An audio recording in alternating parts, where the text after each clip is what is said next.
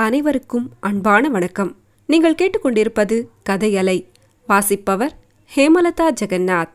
திரு கல்கி எழுதிய பொன்னியின் செல்வன் அத்தியாயம் ஐந்து குறவை கூத்து.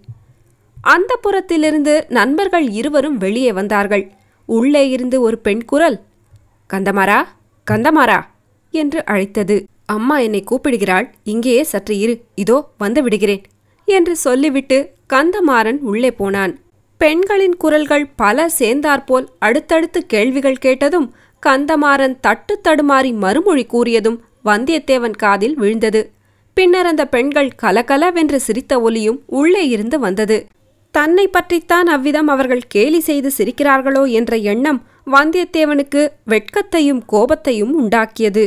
கந்தமாறன் வெளியே வந்ததும் வந்தியத்தேவனின் கையை பிடித்துக்கொண்டு வா எங்கள் மாளிகையை சுற்றி பார்த்துவிட்டு வரலாம். என்று சொல்லி இழுத்துக்கொண்டு போனான். கடம்பூர் மாளிகையின் நிலா முற்றங்கள் ஆடல் பாடல் அரங்கங்கள் பண்டக சாலைகள் பளிங்கு மண்டபங்கள் மாட கோபுரங்கள் ஸ்தூபி கலசங்கள் குதிரை லாயங்கள் ஆகியவற்றை வந்தியத்தேவனுக்கு கந்தமாறன் காட்டிக்கொண்டு சென்றான். இடையில் வந்தியத்தேவன் கந்தமாறா என்னை அந்த வாசலில் நிறுத்தி நீ மறுபடியும் உள்ளே போன போது அந்தப்புறத்தில் ஒரே சிரிப்பும் குதூகலமுமா இருந்ததே? என்ன விசேஷம்? உன்னுடைய சிநேகிதனை பார்த்ததில் அவர்களுக்கு அவ்வளவு சந்தோஷமா? என்று கேட்டான். உன்னை பார்த்ததில் அவர்களுக்கெல்லாம் சந்தோஷந்தான். உன்னை அம்மாவுக்கும் மற்றவர்களுக்கும் பிடித்திருக்கிறதாம். ஆனால் உன்னை குறித்து அவர்கள் சிரிக்கவில்லை. பின்ன எதற்காக சிரித்தார்களாம்? பழுவேட்டரையர் இருக்கிறார் அல்லவா இத்தனை வயதுக்குப் பிறகு அவர் புதிதாக ஒரு இளம் பெண்ணை கல்யாணம் செய்து கொண்டிருக்கிறார். மூடு பல்லக்கில் வைத்து அவளை இங்கே அழைத்து கொண்டு வந்திருக்கிறார். ஆனால் அந்த புறத்துக்கு அவளை அனுப்பாமல் அவருடைய விடுதியிலேயே அடைத்து பூட்டி வைத்திருக்கிறாராம். அந்த பெண்ணை பலகனி வழியாக எட்டி பார்த்துவிட்டு வந்த ஒரு தாதி பெண் அவள் அழகை வர்ணித்தாளாம். அதை குறித்துதான் சிரிப்பு. அவள் சிங்களப் பெண்ணோ கலிங்கத்து பெண்ணோ அல்லது சேரநாட்டு பெண்ணோ என்று சர்ச்சை செய்கிறார்கள். பழுவேட்டரையரின் முன்னோர்கள் சேர நாட்டிலிருந்து தமிழகத்துக்கு வந்தவர்கள் என்று உனக்கு தெரியுமல்லவா? கேள்விப்பட்டிருக்கிறேன். ஏன் நீதான் முன்னொரு தடவை சொல்லியிருக்கிறாய்? இருக்கட்டும் கந்தமாரா பழுவேட்டரையர் இந்த மர்ம சுந்தரியான மங்கையை மணந்து எத்தனை காலம் ஆகிறது மூன்று ஆண்டுக்குள்ளேதான் இருக்கும். மனம் செய்து கொண்டதிலிருந்து அவளை தனியாக சிறிது நேரம் கூட அவர் விட்டு வைப்பதில்லையாம். எங்கே போனாலும் கூட பல்லக்கில் ஆசை நாயகியையும் அழைத்துப் போகிறார். இதை குறித்து நாடெங்கும் கொஞ்சம் பரிகாச பேச்சு நடந்து வருகிறது. ஒரு பிராயத்தை தாண்டியவர்களுக்கு இந்த மாதிரி ஸ்திரீ சபலம் ஏற்பட்டால் எல்லோருக்கும் சிறிது இளக்காரமாகத்தானே இருக்கும்? காரணம் அது ஒன்றுமில்லை. உண்மை காரணத்தை நான் சொல்லட்டுமா கந்தமாரா பெண்களே எப்போதும் சற்று பொறாமை பிடித்தவர்கள். உன் வீட்டு பெண்களைப் பற்றி குறைவாக சொல்லுகிறேன் என்று நினைக்காதே. பெண் உலகமே இப்படித்தான். உன் குடும்பத்து பெண்கள் கருநிறத்து அழகிகள். பழுவேட்டரையரின் ஆசை நாயகியோ செக்கச் செவேல் என்று பொன்னிறமாய் இருக்கிறாள். ஆகையால் அவளை இவர்களுக்கு பிடிக்கவில்லை. அது காரணமாக வேறு ஏதேதோ கதை கட்டி சொல்லுகிறார்கள். அட இது என்ன விந்தை? உனக்கு எப்படி அவளுடைய நிறத்தை பற்றி தெரியும்? அவளை நீ பார்த்திருக்கிறாயா என்ன? எங்கே எப்படி பார்த்தாய்? வீரநாராயணபுரத்தில் பழுவேட்டரையரின் பரிவாரங்கள் சாலையோடு சென்றபோது கூட்டத்தோடு கூட்டமாய் நானும் சாலை ஓரமாக ஒதுங்கி நின்று பார்த்து கொண்டிருந்தேன். யானை குதிரை பல்லக்கு பரிவட்டம் நீங்கள் அனுப்பி வைத்த மரியாதைகளாமே அது உண்மையா? ஆம் நாங்கள் அனுப்பி வைத்தோம் அதனால் என்ன? அதனால் என்ன? ஒன்றுமில்லை.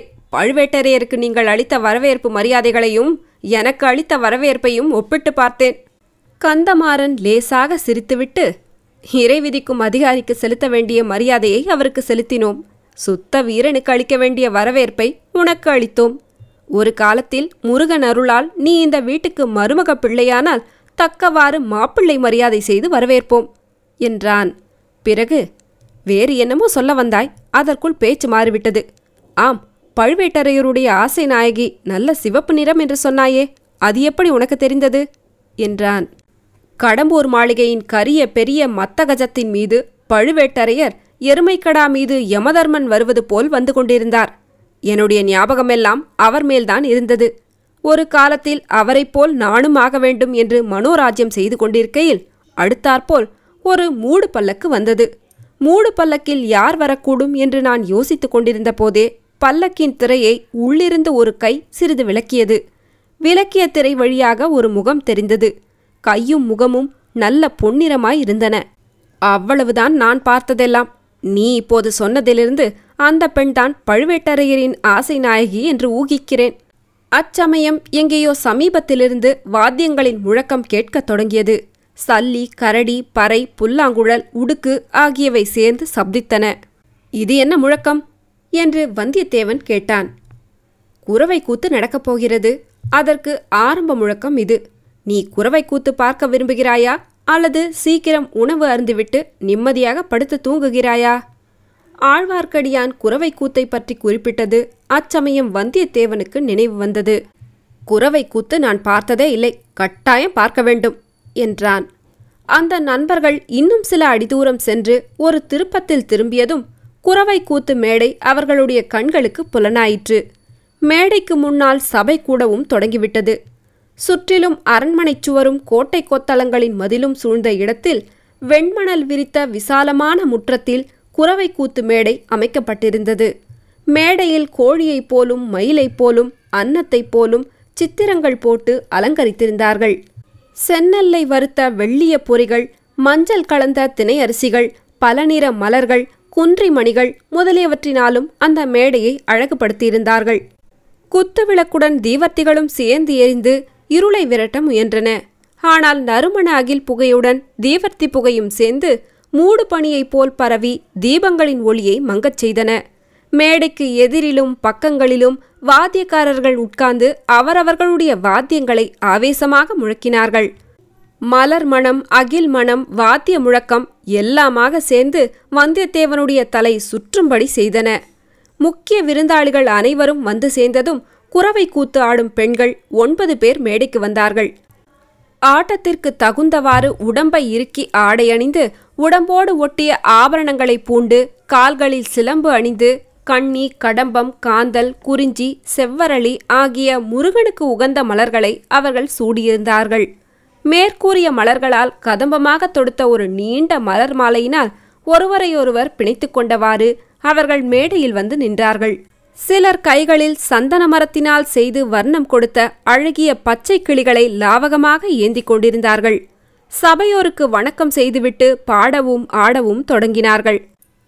முருகனுடைய புகழை கூறும் பாடல்களை பாடினார்கள். முருகனுடைய வீரச் செயல்களை பாடினார்கள். சூரபத்மன் கஜமுகன் முதலிய அசுர கணங்களைக் கொன்று கடல் நீரை வற்றச் செய்த வெற்றிவேலின் திறத்தை பாடினார்கள். தேவலோகத்து கண்ணியர் பலர் முருகனை மணந்து கொள்ள தவம் கிடந்து வருகையில் அந்த சிவகுமாரன் மண்ணுலகத்தில் தமிழகத்துக்கு வந்து காட்டில் திணைப்புணம் காத்து நின்ற மலைக்குறவர் மகளை மணந்து கொண்ட கருணை திறத்தை கொண்டாடினார்கள். இத்தகைய பாடலும் ஆடலும் பறை ஒலியும் குழல் ஒலியுமாக சேர்ந்து பார்த்திருந்தவர்களையெல்லாம் வெறிக்கொள்ளச் செய்தன. பசியும் பிணியும் பகையும் மழிக மழையும் வளமும் தனமும் பெருக என்ற வாழ்த்துக்களுடன் குறவை கூத்து முடிந்தது. பெண்கள் மேடையிலிருந்து இறங்கிச் சென்றார்கள். பின்னர் தேவராளன் தேவராட்டி என்னும் ஆடவனும் பெண்ணும் வேலநாட்டம் ஆடுவதற்காக மேடை மீது வந்து நின்றனர். அவர்கள் இரத்த நிறமுள்ள ஆடைகளை உடுத்தியிருந்தனர். செக்கச் சிவந்த செவ்வலரி பூமாலைகளை சூடிக்கொண்டிருந்தனர். நெற்றியில் செந்நிற குங்குமத்தை அப்பிக் கொண்டிருந்தனர். அவர்களுடைய வாய்களும் வெற்றிலை பாக்கு மென்றதினால் சிவந்து இரத்த நிறமாக காணப்பட்டன. கண்கள் கோவைப்பழம் போல் சிவந்திருந்தன. முதலில் சாந்தமாகவே ஆட்டம் ஆரம்பித்தது. தனித்தனியாகவும் கைகளை கோத்துக்கொண்டும் ஆடினார்கள். நேரம் ஆக ஆக ஆட்டத்தில் வெறி மிகுந்தது. மேடையிலே ஒரு பக்கத்தில் சாத்தியிருந்த வேலை தேவராட்டி கையில் எடுத்துக்கொண்டாள் தேவராளன் அதை அவள் கையிலிருந்து பிடுங்க முயன்றான். தேவராட்டி தடை செய்தாள்.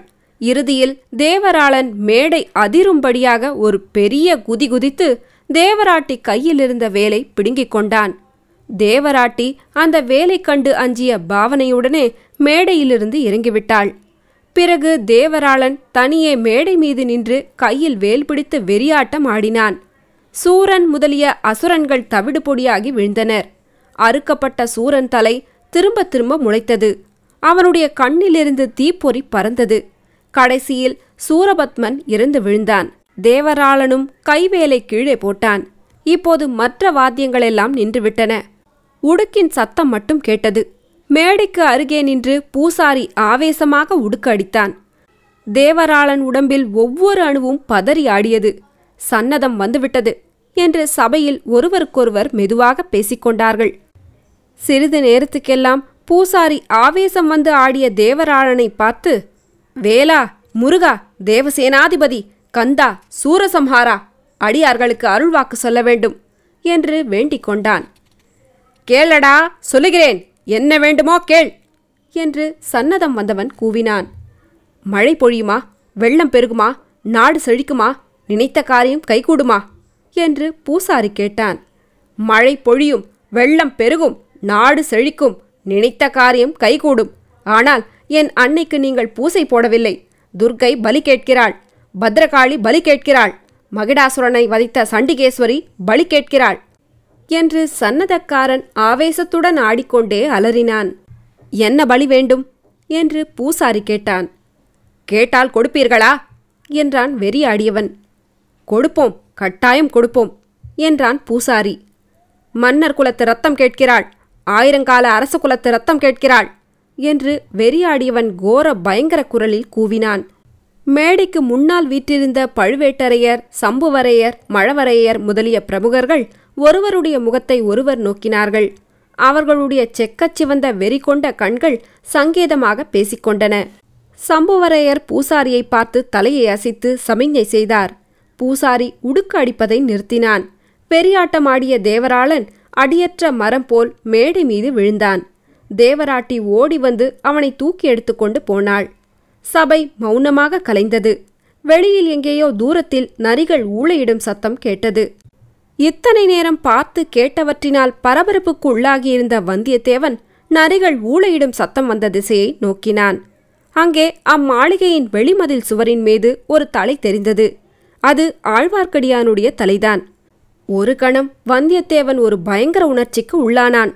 ஆழ்வார்க்கடியானுடைய தலையை வெட்டி அந்த மதில் மேல் வைத்திருந்தது போன்ற பிரமை உண்டாயிற்று. கண்ணிமைகளை மூடி திறந்து பார்த்தபோது அந்த தலையை அங்கே காணவில்லை. அத்தகைய வீண் சித்தப்பிரமைக்குத்தான் உள்ளானது குறித்து வெட்கமடைந்தான். தொடரும்.